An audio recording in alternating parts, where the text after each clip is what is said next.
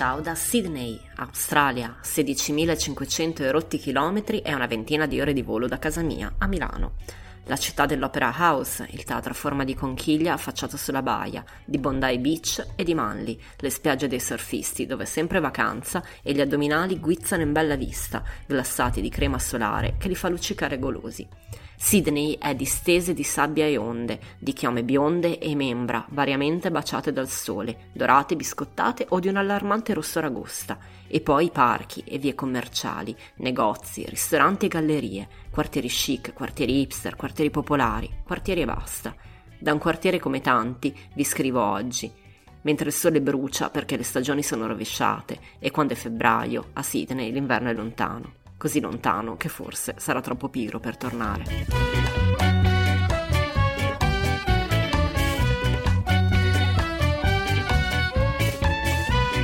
State ascoltando Saluti e Baci, il podcast che vi manda le cartoline dai luoghi più belli del mondo. A scriverle sono io, Federica Capozzi, giornalista di mestiere e viaggiatrice per passione.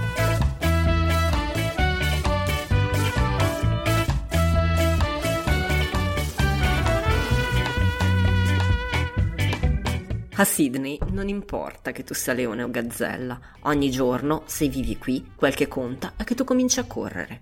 Me ne rendo conto subito, atterrata all'alba dopo un viaggio di 10 ore da Bangkok.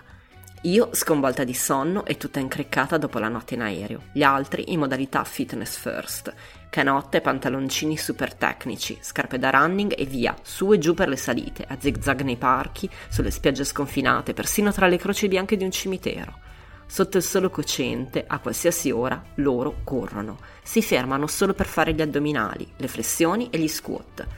La città è una palestra a cielo aperto, gli australiani sono alti, massicci e scolpiti. Chissà se lavorano, mi chiedo stupita, o se ricevono un sussidio per allenarsi e mantenere sana e bella la razza. Un po' l'invidio, lo confesso. Solo nei pub, rintanati dietro innumerevoli pinte di birra, si nascondono poveretti, quelli con la panza da alcol, emarginati come lebbrosi. Io nel frattempo sono in pieno shock culturale. Arrivo da tre mesi in Asia zaino in spalla e non mi par vero di passeggiare nelle viette tranquille di Redfern, il quartiere dove vive la mia amica Alice. Ospite nel suo appartamento gigante e ben arredato, ballo la break dance nella doccia, più grande di alcune stanze d'albergo dove ho dormito ultimamente, e così pulita che finalmente non rischio di contrarre funghi e altre malattie della pelle mentre mi lavo. Commossa, ammiro la lavatrice che centrifuga i miei cenci lordi dopo 90 giorni di vagabondaggio. Mangerei tonno anche a colazione, giusto perché non ne vedevo una scatoletta da mesi. Sì, sono rientrata nella comfort zone occidentale, una comfort zone tutta linda, super hipster e sfacciatamente costosa. Pago un brunch l'equivalente di 40 euro e penso che in Vietnam con quei soldi ci avrei vissuto una settimana. Mi sento a casa. Eppure, per la prima volta nella vita, da casa mi sento anche lontana, lontanissima, così tanto che a tratti mi si mozza il fiato, quasi a naspo.